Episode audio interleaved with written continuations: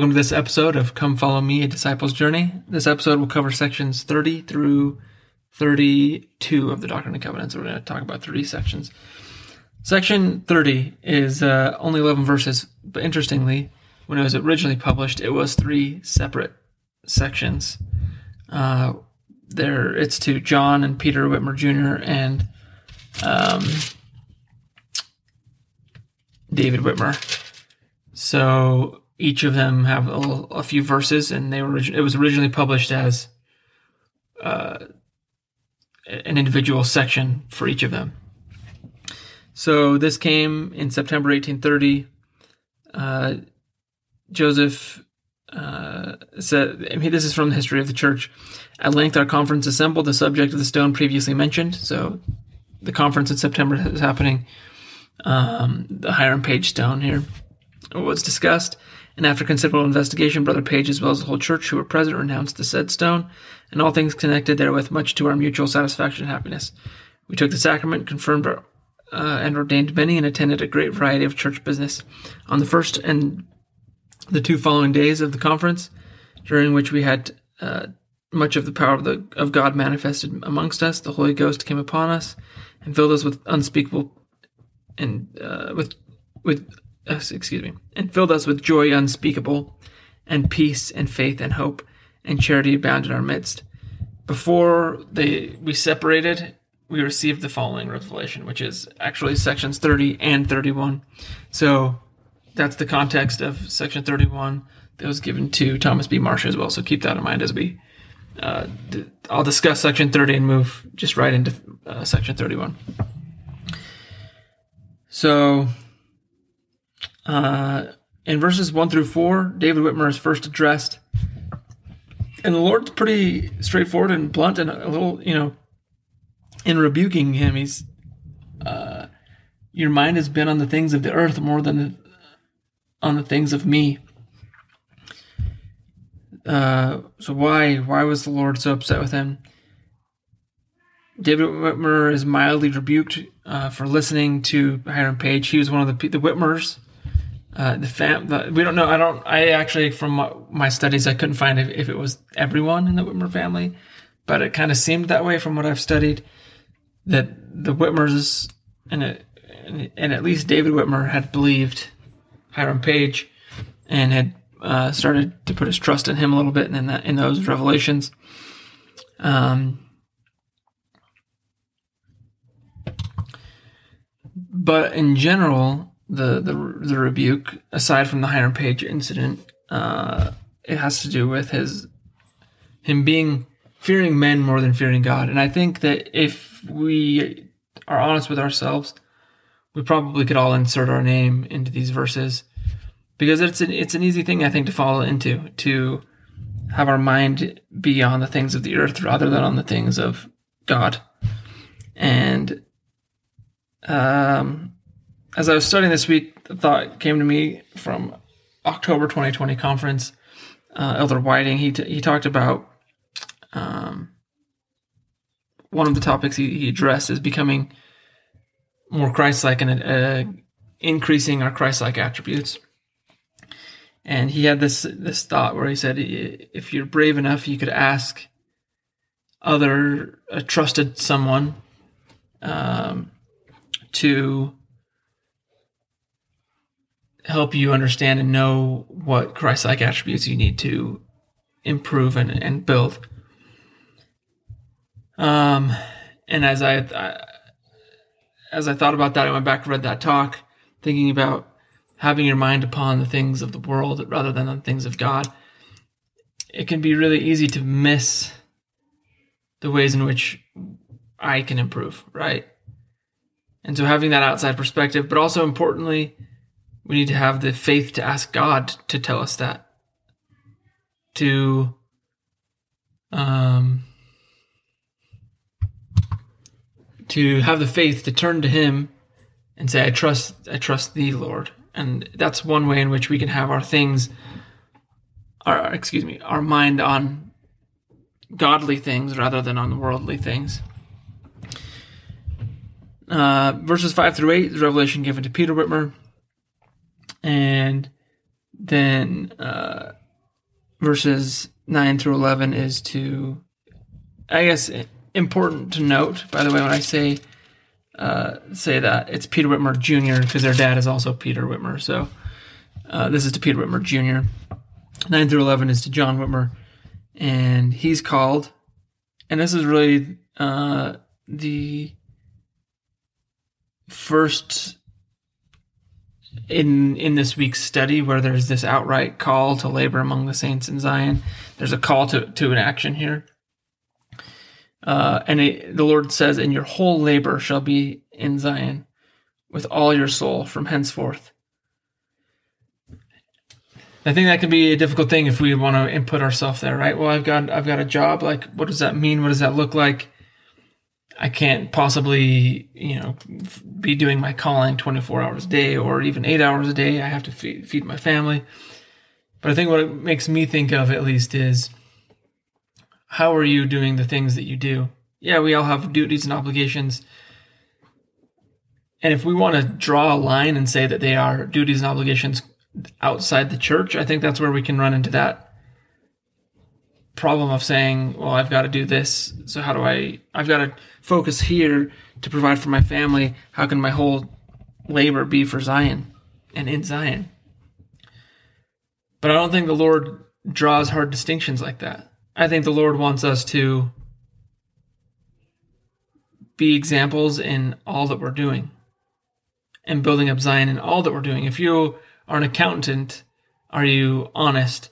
Uh, what's what's your behavior like in your workplace? If you're an attorney, you, are you a Christ-like attorney? Are you an example? If you are uh, a tradesman, or if you are in construction, do you uh, are you honest in all of your dealings with with your employer, with your coworkers, with your clients and customers? Uh, again, I want to bring back up just what what kind of conversations are you having? Uh, how do you talk about other people to other people?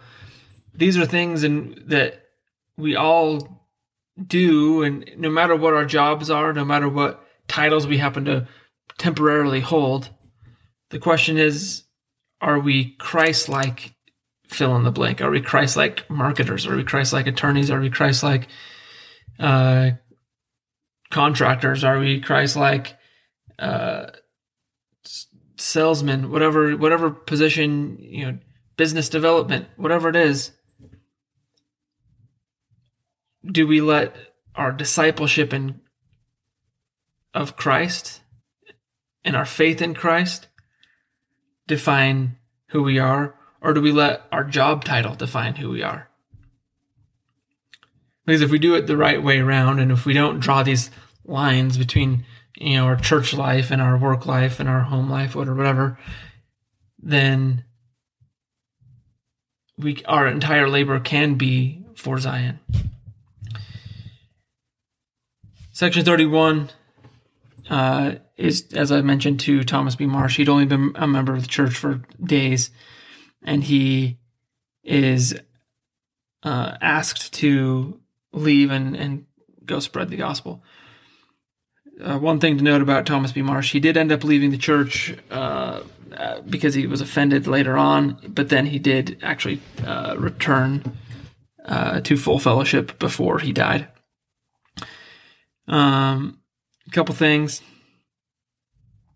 Verses 3 through 4, the Lord promises uh, Brother Marsh that he will have his tongue loosed. Later on in uh, the, in church history as we get to some persecution in Missouri. Brother Marsh was asked and appointed to speak in behalf of the saints. And he, on that occasion, spoke so eloquently that the the, the, the representative of the state of Missouri that was there to harass basically the saints uh, was brought to tears and they ended up passing resolutions to assist the saints rather than uh, persecute, further persecute them. And that seems to be, to me, a direct fulfillment of this promise of the Lord here in section 31 to, to Brother Marsh. Um, he was also in verse 8, it says, And you shall strengthen them and prepare them against the time when they shall be gathered. So he's go out and strengthen uh, the church and strengthen the saints.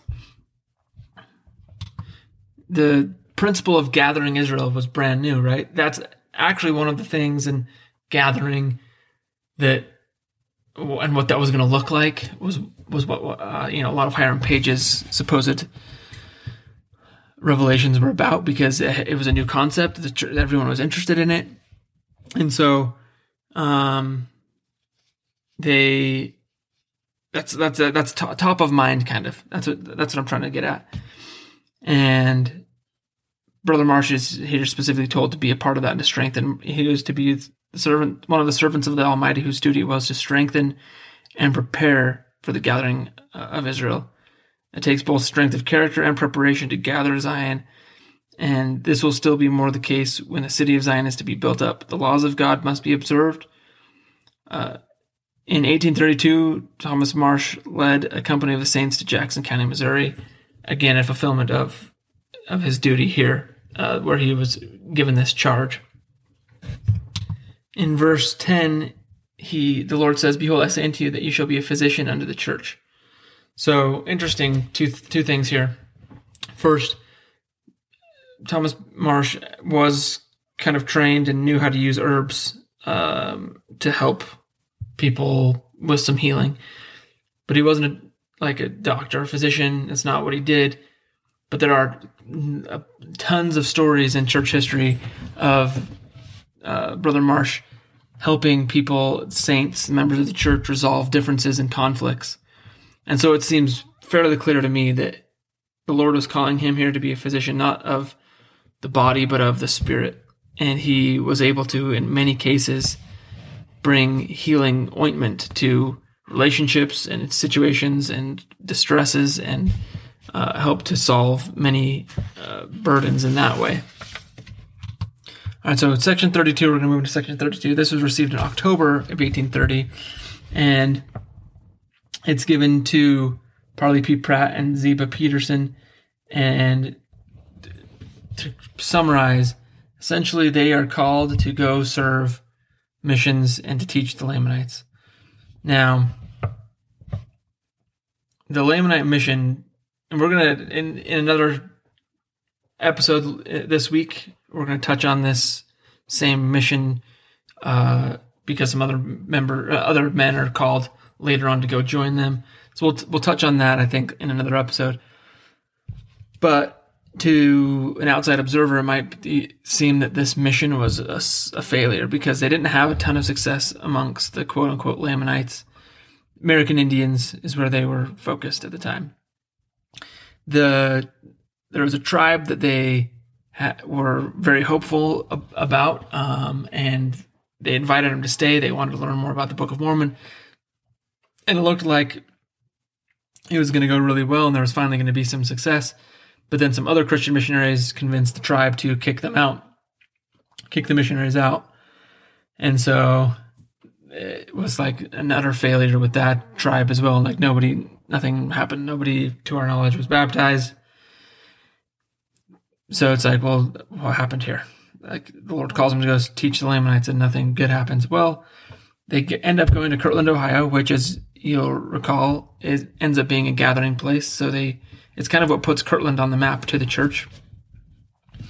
They end up meeting a guy there who um, was friends with Parley. Uh, Parley had known for a little while, named Sidney Rigdon. Brother Rigdon uh, was a minister of a church that uh, that um, basically it was a group of people who didn't believe that Christ's church was on the earth. They believed that the true church of Christ would be restored.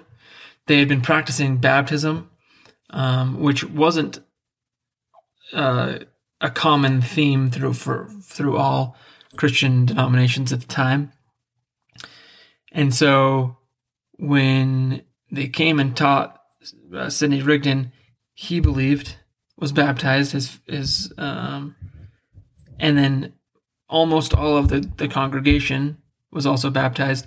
There's about 130 people who were baptized at this time in Kirtland. They were related, not familial, not like a family relation, but connected to Sidney Rigdon and this uh, group of uh, that he had been leading.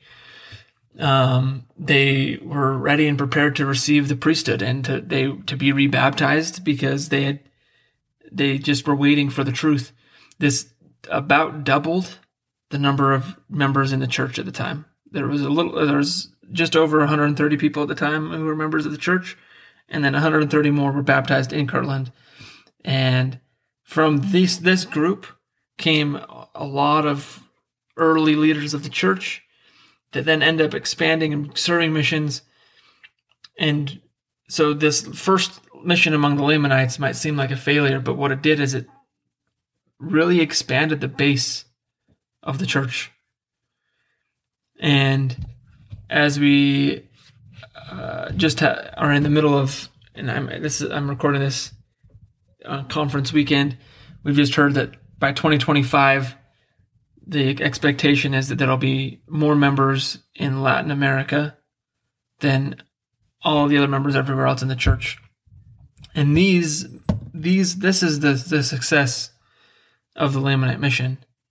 These descendants from, in one way or another, up and down North and South America of the Lamanites are joining the church in droves. They have been waiting, they have been prepared, and the Lord is fulfilling his promise to their fathers to bring them back again.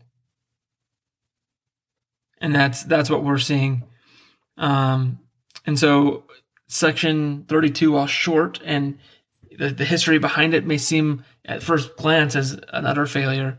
It clearly is not um, the Lord works His ways, uh, uh, does His work in His way, is what I meant to say. And to us, it may seem odd. You know, they got called to serve a Lamanite mission to go preach specifically to the Lamanites. But what ended up happening is they find Sidney Rigdon and these 130 people who I am, I, I bet there's a lot of members of the church today who can trace their uh, membership in the church back to that group, whether it's directly in family or if it's people who ended up from from those groups and family who went out and served missions and served missions all over the world and brought in their family. But this, I mean, a, a doubling in size almost overnight of the church uh, because these men, Parley P. Pratt and Ziba Peterson, and and there's others that will get talked about in in another episode but because they were faithful and trusted the Lord and, and went and trudged through snow and in terrible conditions. Um, and they found success in the Lord's way, which is what we have, which is what we'll see in our life. The Lord might ask us to do something. We might think, okay, I get it. I understand why he's asking me to do that. But then we, as we follow through with it, we might fail and we say, well, man, that was weird because like you told me to do this. But if we trust the Lord and ask for his eyes to see, we'll see things clearly. We'll see things with an eternal perspective. And we will see that the Lord doesn't fail. Thanks for joining me in this episode. Uh, next episode, we will discuss sections 33 uh, and 34. Um, and then we'll finish up the week with an episode about sections 35 and 36. Thanks for joining me. Hope to talk to you soon.